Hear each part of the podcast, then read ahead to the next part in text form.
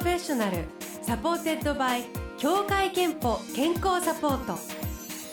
全国健康保険協会東京支部がお送りします。東京 FMブルーオーシャン住吉美紀がお届けしています。木曜日のこの時間はブルーオーシャンプロフェッショナル supported by 協会けんぽ健康サポート。美と健康のプロフェッショナルを迎えして元気の秘密などを伺っています。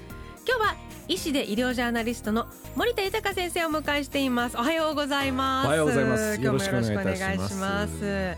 さああのまずもうこの時期は花粉で辛いという方が多いと思うんですけども、はい、森田先生も。そうなんです。今年からなんかデビューしたみたいで もう外に出ると鼻水がジャージャー出てしまう、ね、でもそういう方今年多いですから今年初めてなんか症状が現れてる方多いんでしょうね。多いですね。今年からっていう人多いですね。ね、ね、まあこれはもうしょうがない。季節のこととして、ねはい、あの多分1年目が一番ひどいなんてあのアレルギーとかって私も聞いたことがあるんです。そういうことってあるんですか？だと思いますね。2年目3年目だとちょっと慣れてくるんだと思いますね。花粉にですね、えー、いやいや。でもあのこれ今ねあの花粉に限らずこう季節の変わり目というか、はい、もう気温も結構あの寒暖差がえーと、日によって違ったりあと一日の中でも一、日の中でも十数度、ね、関東にしては差が激しかっ体調が悪いっていう人も多いですよね。ですよね。でさらにですねこう3月4月っていうのは卒業とか入学転勤あとは配置換えなんていうのも多いじゃないですか、こういった環境の変化が体や心にストレスを及ぼすと考えられてますよね。でどうしても無理してしまうんですね。でそれがきっかけに、まあ、ゴールデンウィーク明け5月病を発症したりするということなんですよ。だから仕事をするにも遊びをするにもやっぱり3月4月ちょっとほどほどにするとそして、まあ、ストレスがかかる時期なんだってことを自覚するっていうことはとても大切なんじゃないかなと思いますけどね。ちょっとゆるっといこうっていうのを一つテーマにしてもいいのかもしれませんね。そうですね。ね、えーえー、さあ、あのー、同時に少しずつ暖かくなってきて着るものも変わってきて薄着になる季節。ということであのダイエットをね意識してる方もいらっしゃると思います。そこで今日はまず最先端の医学知識に基づいたダイエットの新常識を先生に伺いたいと思います。え、ー、とクイズクイズ形式でえーと、森田先生に出題していただいて私が、えー、リスナー代表といいますか代表として答えますのでリスナーの皆さんもちょっと一緒にクイズの答え考えてください。で正解森田先生またレクチャーをしていただきますが。では第1問の出題からまず森田先生お願いします。はい。最先端の医学に基づくダイエットの新常識第1問です。食事中の BGM でダイエットを助けてくれるのは次の3つのうちのどれでしょうか、えー、1クラシック。2ジャズ3ロックさあどれでしょう？えー、食事中の BGM でダイエットを助けてくれるのはクラシックかジャズかロックか。うん迷うな。なんかこうロックでテンポよく食べると胃腸もろ調子よく動く感じも。どうですかね？ロック。相当悩んでますね今回の問題は。ロック。ロック。3ブブーです。あのー、正解は？クラシックですね。あの中でもモーツァルトとかショパンシューマンこうゆったり、えー、優しい曲調のものをで食事を食べると、うん、いわゆる噛む咀嚼もゆっくりになりますよね。そうするとですね血糖値の上昇も緩やかになるということなんでこれで、えー、ダイエットに効果的だということなんですね。逆に住吉さんが選んだジャズですけど私ロックロックロック。あロックロック。あ ロックもジャズも同じですね。で同じので特にジョ ジャズはですねアメリカのアーカンソー大学の研究チームの調査なんですけど、調査があるんです、ね、食欲を増進させるという結果も出てます、えー、い。いやまあこれあの気持ちよくてっていうことなんですか、ね、個人差があるんですけどやっぱりテンション高いものだと交感神経高ぶってどんどんどんどんどが食いをしてしまう早食いをしてしまうと。そうか。交感神経副交感神経とも関係あるんです、ね、はい。ロックでこうビートよく咀嚼するじゃダメなんですね。僕もジャズと同じですよね。いっぱい食べでは第二問お願いします。はい、えー、第二問です。最先端の医学に基づくダイエットの新常識。第二問です。食事の順番ダイエットを意識する人は〇〇から食べると効果的。〇〇に入るのは何でしょう？食事の順番ダイエットを意識する人は〇〇から食べると効果的。えこれって私が今最近よく聞くのは野菜から食べるといいって聞きますけど。ブッブーです、ちょっと前までは野菜が一番いい。あベジファーストとかベジタブルファーストとはい。ええ言われていたんですけど、えーまんまと引っかかっていただいて嬉しいですね。正解はですねお肉というふうに考えられつつあります。あのお肉を最初に食べることでですねインクレチンという消化管のホルモンが出るんですね。はい。このインクレチンという消化管のホルモンは胃とか腸の働き動きをゆっくりにすると考えられているんで何か食べたものの消化吸収が穏やかになるんで血糖値の上昇もゆっくりゆっくりになるんです。ねなんと。で2倍ぐらいにゆっくりになるんでその分血糖値の上昇が緩やかになるから太りにくいと考えられていますね。お肉じゃない例えばなんか焼き魚定食だったら魚からでいいんですか？そう魚でも構いませんはあ、ええこれはいや今でもまだまだサラダから思ってる方多いですよね。あそうですね。あのちょっと前から変わってきましたよね。なんでとあとですねよく野菜から食べるのは絶対大丈夫だと思ってらっしゃる方が多いんですけど野菜の中にもですね豆とかあとかぼちゃうん。ポテトサラダこういったものも含まれてますよね。こういうまあ豆とかかぼちゃとかポテトサラダっていうのは炭水化物が含まれてますからお肉は炭水化物含まれてないんでお肉から食べた方が絶対間違いがないんですよ。あなるほど。糖質コントロールという意味でも、ええなんとこれは意外でした。食事はまずお肉から食べるとダイエットに効果的だそうです。では第3問お願いします。はい。最先端の医学に基づくダイエットの新常識第3問です。冷たいおにぎりと温かいおにぎりどちらが痩せやすいでしょうか？冷たいおにぎりと温かいおにぎりどちらが痩せやすい？うーん冷たいのを食べた方がはい。自分でまず要はこう温めてからはい。こうちょっと消化してぐちゃぐちゃにしなきゃいけないから 温める分エネルギーを使うから冷たいおにぎり。温める分はエネルギー使うってあ温めるのは電子レンジとかそういうのあいやいやだから、うん。あったかいおにぎりを食べると、うん。もうあったかいままだからすぐ消化に入れるんですけどあなるほど。冷たいおにぎりを食べるとまど胃で温めてからやっとほぐ体がねし始める、熱を使う。そうそうそうそうエネルギーを使うからすごい考え方ですねそれは、どうでしょうか？えー、考え方が間違いですね。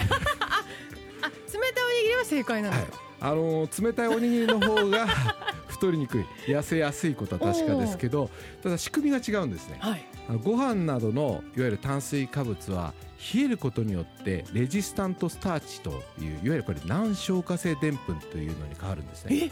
ですから同じカロリー同じ量のご飯でも冷たいご飯の方が消化吸収率が50%ぐらいになると言われています。半分？そうです。だから冷蔵庫で4度 C ぐらいに冷やしたおにぎりを食べた方がいや同じカロリーでもですよ温かいおにぎりと。同じカロリーでも消化吸収が半分になりますから太りやすさも非常に違うと。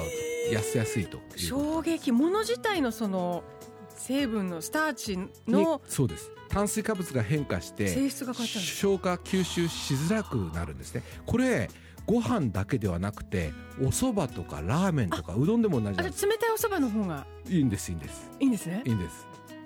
ラあのーラーメンとかラーメンはでも冷たいまんまあれだけどうどんもつけ麺の方が。そうですね。ラーメンも冷や盛りっていうんですか？それの方がいいと。はあいう感じですね。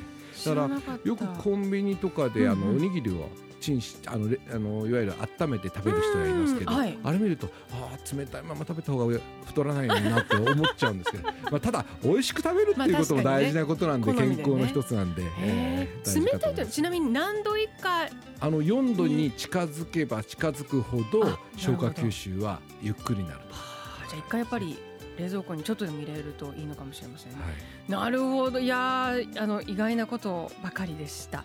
ということでぜひあのダイエット気になっている方この新常識役立ててくださいね。では後半はリスナーの皆さんからいただいている健康の秘密秘訣をご紹介して森田先生からアドバイスもいただきます。その前に一曲。先週配信リリースされたニューシングルドラマ私のおじさんわたおじの主題歌で愛した日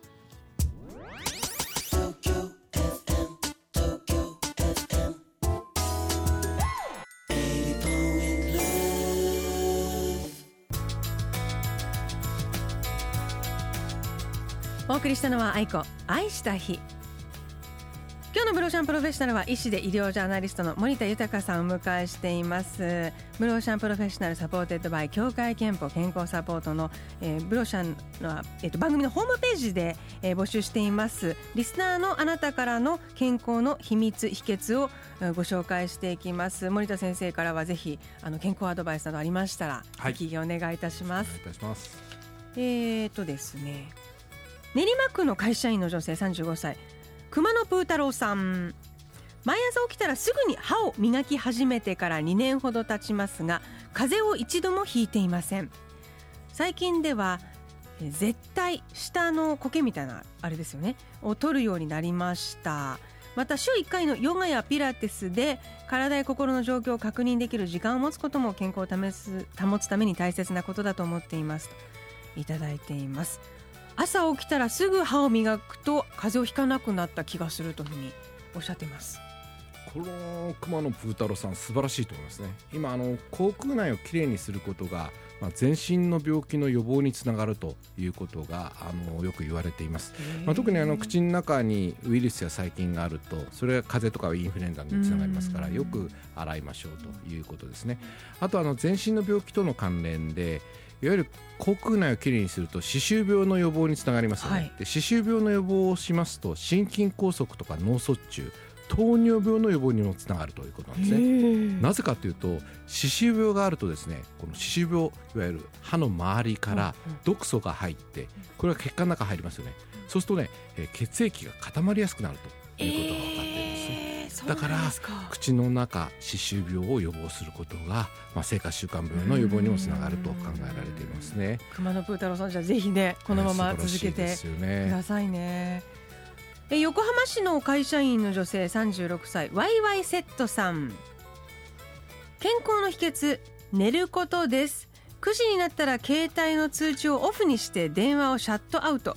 熟睡すると翌朝すっきりしてハッピーになれますといただいています。まあこれあのみんな熟睡したのは、ま、熟睡したい気持ちはあると思うんですけれどもこのワイワイセットさんのようにもうすっきりハッピーと起きられるぐらい熟睡できているのが素晴らしいですよね。素晴らしいですね。やっぱり年とともにね朝起きた時にああちょっと眠り足りないなと思うことが多いんで、かなり睡眠の質もいいと思うんですねやっぱりあの健康の基本っていうのは睡眠とあとさまざまな栄養素を取る食べることと言われてますね、うん、この2つが免疫力などを上げると言われています、はい、でそのまあ良質な睡眠を取るにはやはり夜間に携帯とかを使わないってことが大事ですね。携帯電話などあれスマホなどを見るとブルーライトっていうのが入ってきますからこれによって目が覚めてしまう、うん、まあ、特にあの夜中にですねちょっとなんかブルブルって音がしたなと携帯を見てしまうと。それだけで12時間眠れないなんて経験ありませんかね？あでもあの寝ら寝そうだったのに起こされた時にそんなふうに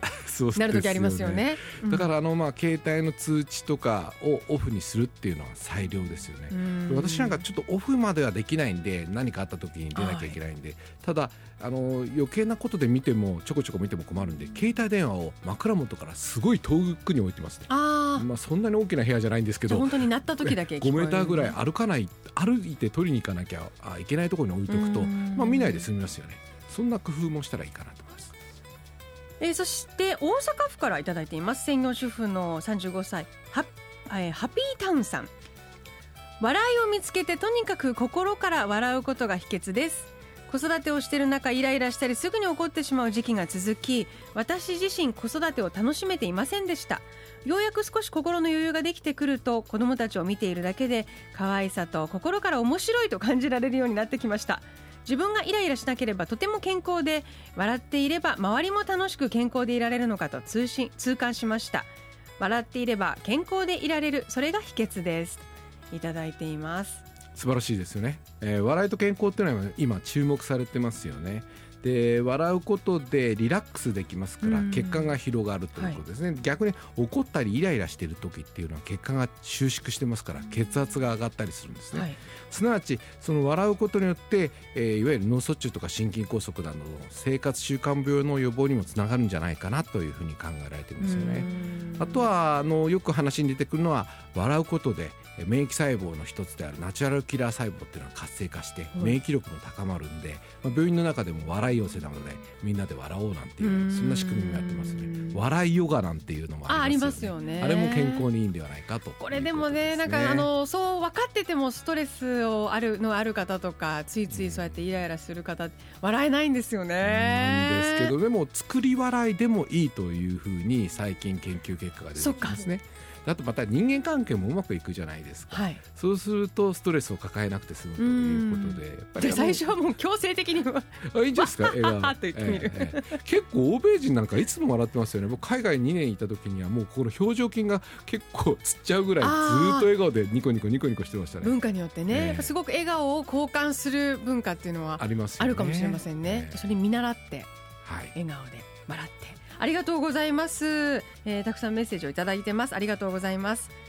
えーそしてあの4月からは生活環境が変わるリスナーさんもいらっしゃると思いますけど健康診断は大事ですよね。そうですね。どうしても忘れちゃいう忘れちゃうっていう方もいらっしゃるんで、うんうん。私なんかはだいたい誕生日が6月なんでこの5月から6月にかけて健康診断を1年に1回受けるようにしてます、誕生月とかなんか結婚記念日に一緒に行くとか、ね。何かとにかく覚え決めとかないといけないかなと思いますけどね、えー、さあ Blue Ocean Professional supported by 協会けんぽ健康サポート。このコーナーではあなたの健康の秘密や健康でいるための秘訣も募集しています。毎週1名様にクオカード3000円分をプレゼントです。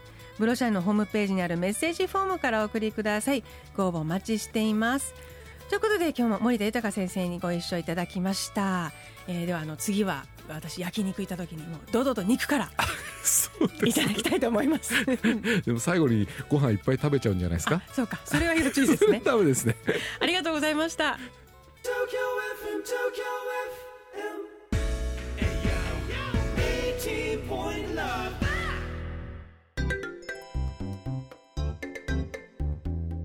働くあなたの健康をサポートする協会憲法からのお知らせですお勤めされている加入者の皆さん生活習慣病予防検診はもう受診されましたか？昨年4月から今年の3月までの年度内お一人様1回に限り協会憲法が検診費用の一部を補助いたします。せっかくの検診のチャンスです。まずは受診できる全国の検診機関をチェックして受診日の予約をお願いします。詳しくは協会けんぽで検索してください。 Blue Ocean Professional supported by 協会けんぽ健康サポート。全国健康保険協会東京支部がお送りしました。